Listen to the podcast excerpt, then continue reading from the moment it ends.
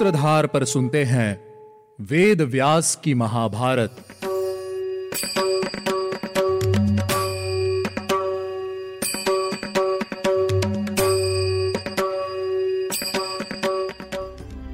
आप सुन रहे हैं सूत्रधार प्रस्तुति वेद व्यास की महाभारत। मैं हूँ आपके साथ आपकी सूत्रधार मान्या शर्मा, जो लेकर जाएगी आपको महाभारत के युग में।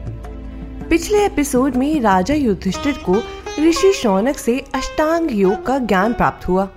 पांडवों के साथ आए हुए सभी ब्राह्मण उनके साथ वन में जाना चाहते हैं। लेकिन राजा युधिष्ठिर चिंतित हैं कि वे सभी ब्राह्मणों का पालन पोषण कैसे कर पाएँगे। अपनी इसी चिंता का निवारण ढूँढने के लिए राजा युधिष्ठिर अपने पुरोहित धौम्य जी के पास आए और इस प्रकार बोले, विप्रवर ये सभी विद्वान ब्राह्मण मेरे साथ वन में चलना चाहते हैं। परंतु मैं इनका पालन पोषण करने में असमर्थ हूँ। यह सोचकर मुझे बड़ा दुख हो रहा है। मैं इनका त्याग नहीं कर सकता, परंतु इस समय मुझमें इन्हें अन्न देने की शक्ति नहीं है। इस अवस्था में मुझे क्या करना चाहिए? मुझे बताइए, विप्रवर। ऋषि धौम्य ने दो घड़ी ध्यान लगाया और राजा युधिष्ठिर से कहा राजन, सृष्टि के प्रारंभ में जब प्राणी भूख से अत्यंत व्याकुल हो रहे थे, तब भगवान सूर्य ने पिता की भांति उन सब पर दया करके उत्तर में जाकर अपनी किरणों से पृथ्वी को जीवन दान दिया। भगवान सूर्य ही समस्त प्राणियों के पिता हैं, इसीलिए तुम उन्हीं की शरण में जाओ। महात्मा राजा तपस्या का आश्रय लेकर प्रजा का उद्धार करते हैं। कार्तवीर्य, भीम, अर्जुन वेन पुत्र प्रथु और राजा नहुष ने भी योग और समाधि में स्थित होकर भारी तपस्या से अपनी प्रजा का उद्धार किया है। इसी प्रकार सत्कर्म से आप भी शुद्ध होकर तपस्या का आश्रय लेकर धर्म पूर्वक सभी ब्राह्मणों का भरण पोषण कीजिए। ऐसा कहकर ऋषि धौम्य ने राजा युधिष्ठिर को सूर्य देव के 108 नाम बताए। भगवान सूर्य के 108 नामों का उपदेश स्वयं ब्रह्मा जी ने दिया है। इन नामों का उच्चारण करके भगवान सूर्य को नमस्कार करना चाहिए। समस्त देवता पित्र और यक्ष जिनकी सेवा करते हैं, असुर, राक्षस और सिद्ध जिनकी वंदना करते हैं, उन भगवान सूर्य को प्रणाम करना चाहिए है। जो मनुष्य सूर्योदय के समय एकाग्र चित्त होकर इन नामों का पाठ करता है, वह अपनी हर इच्छा को पूर्ण कर लेता है। इस प्रकार ऋषि धौम्य से ज्ञान लेकर राजा युधिष्ठिर ने ब्राह्मणों के भरण पोषण के उद्देश्य से मन को वश में करके दृढ़ता पूर्वक व्रत का पालन करते हुए तपस्या प्रारंभ की। युधिष्ठिर ने गंगा जी में स्नान करके भगवान सूर्य की आराधना आरंभ की। सूर्य के सम्मुख इंद्रियों को संयम में रखते हुए राजा युधिष्ठिर केवल वायु का सेवन करते थे। इस प्रकार वे अष्टोत्तर शत स्त्रोत का जप करते हुए तपस्या में लीन हो गए। राजा युधिष्ठिर की तपस्या से प्रसन्न होकर सूर्य भगवान ने उन्हें दर्शन दिए और कहा, धर्मराज, तुम जो कुछ चाहते हो वह सब तुम्हें प्राप्त होगा। मैं बारह वर्षों तक तुम्हें अन्न प्रदान करूँगा। यह मेरी दी हुई तांबे की बटलोई लो। तुम्हारे रसोई घर में इस पात्र के द्वारा फल, फूल, भोजन करने योग्य अन्य पदार्थ आदि जो भी चार प्रकार की भोजन सामग्री तैयार होगी, वह तब तक अक्षय बनी रहेगी जब तक द्रौपदी भोजन ना करके परोसती रहेगी। राजन आज से चौदवे वर्ष में तुम अपना राज्य पुनः प्राप्त कर लोगे। इतना कहकर सूर्य भगवान अंतर्धान हो गए। सूर्य देव की यह स्तुति सबसे पहले ब्रह्मा जी ने महात्मा इंद्र को दी। इंद्र से नारद जी ने और नारद जी से महर्षि धौम्य ने इसे प्राप्त किया। धौम्य जी से इसका उपदेश पाकर राजा युधिष्ठिर ने अपनी कामना पूर्ण कर ली।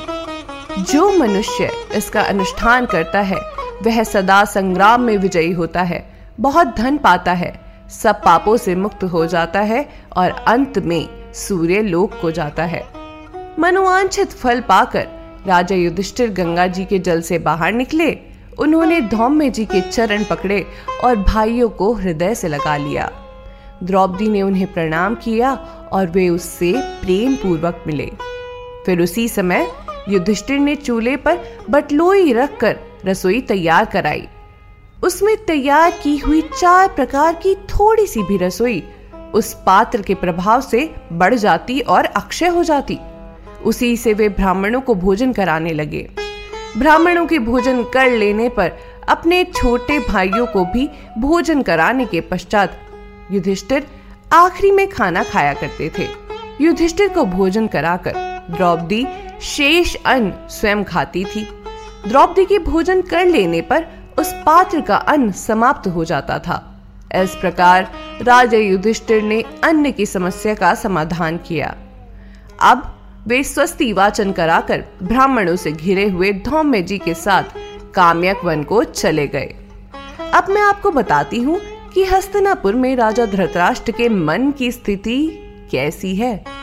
राजा धृतराष्ट्र मन ही मन संतप्त हो रहे हैं।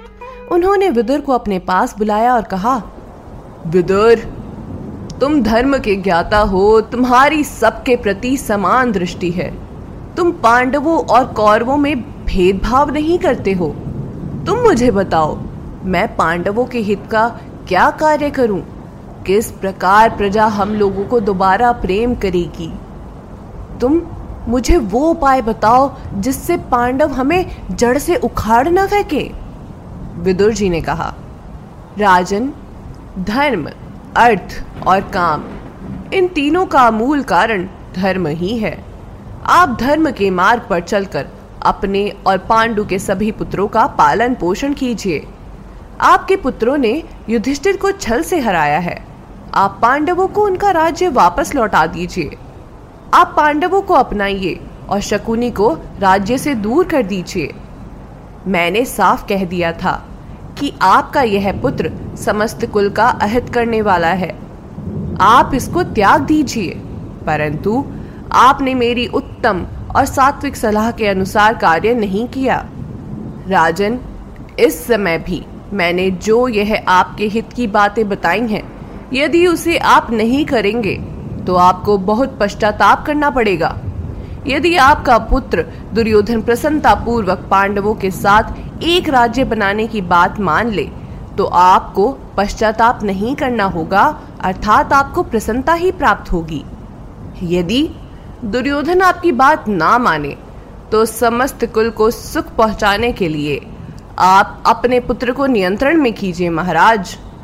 इस प्रकार मूर्ख दुर्योधन को काबू में करके आप पांडव पुत्र युधिष्ठिर को राज्य पर अभिक्षित कर दीजिए, क्योंकि वे अजात शत्रु है। उनका किसी से भी कोई राग या द्वेष नहीं है। राजन, वे ही इस पृथ्वी का धर्म पूर्वक पालन करेंगे। दुशासन भरी सभा में द्रौपदी से क्षमा मांगे और पांडवों को उनका राज्य मिल जाए। राजन, आपने हित की बात पूछी थी। तो मैं इसके सिवा आपको और क्या बताऊँ?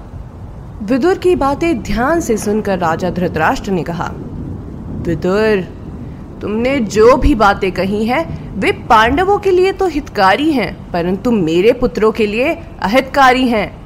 यह सब मेरे मन को स्वीकार्य नहीं है। तुम्हारी इन सभी बातों से यह निश्चित होता है कि तुम पांडवों के हित के लिए ही यहाँ आए हो। तुम मेरे और मेरे पुत्रों के हितैषी नहीं हो।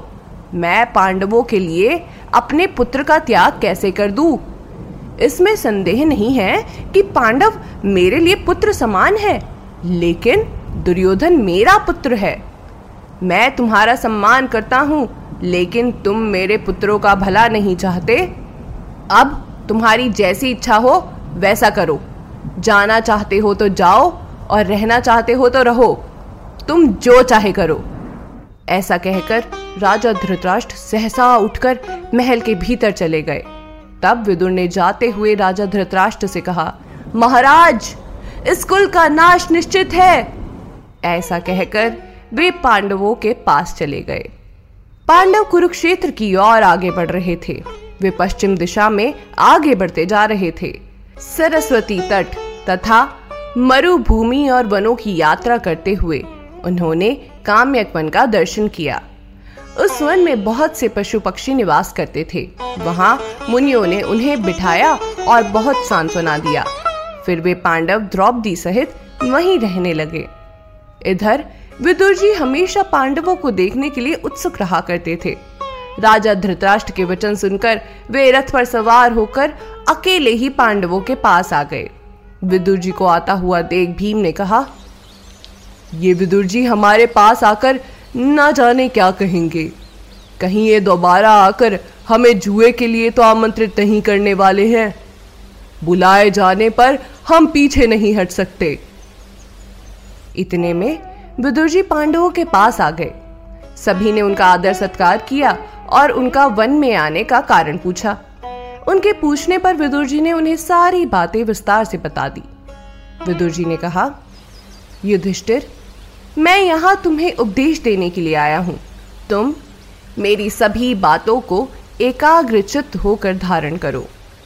जो व्यक्ति मन को वश में रखकर अपनी शक्ति और सहायकों को बढ़ाता है, वह अकेला ही सारी पृथ्वी को जीत लेता है। राजन, व्यर्थ की बातों से रहित सत्य बोलना ही श्रेष्ठ है। अपने सहायक, भाई बंधुओं के साथ बैठकर समान अन्न का भोजन करना चाहिए। उनके सामने अपने मान बड़ाई की बातें नहीं करनी चाहिए हैं। ऐसा करने से आप हमेशा उन्नति की ओर बढ़ते हैं। युधिष्ठिर ने उत्तर देते हुए कहा, विदुर जी, मैं उत्तम बुद्धि का आश्रय लेकर जैसा आप कहते हैं, वैसा ही करूँगा। क्या विदुर जी, आप पांडवों के साथ वन में ही निवास करने वाले हैं? या समय रहते राजा धृतराष्ट्र उन्हें वापस बुला लेंगे। ये जानने के लिए आपको सुनना होगा हमारा अगला एपिसोड। आज के एपिसोड में बस इतना ही। उम्मीद है आपको हमारा यह एपिसोड पसंद आया होगा। अगर आप इस एपिसोड से रिलेटेड कोई भी सवाल पूछना चाहते हैं तो हमारे social media platform Twitter, Facebook, Instagram पर हमसे संपर्क कर सकते हैं। हमारा सोशल मीडिया हैंडल है माई सूत्रधार।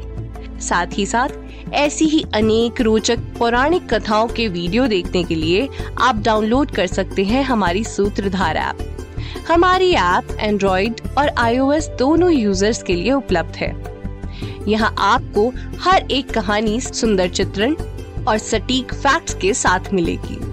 इसके अलावा आप श्री राम कथा मिनी टेल्स पॉडकास्ट हिंदी और इंग्लिश नल दमयंती प्रेम कथा, हिंदी, इंग्लिश, तथा ऐसी ही अनेक कहानियाँ अपने मन पसंद ऑडियो प्लेटफॉर्म पर सुन सकते हैं। लिंक आपको डिस्क्रिप्शन में मिल जाएगा। मैं आपकी सूत्रधार मान्या शर्मा, मिलूँगी आपसे अगले एपिसोड में।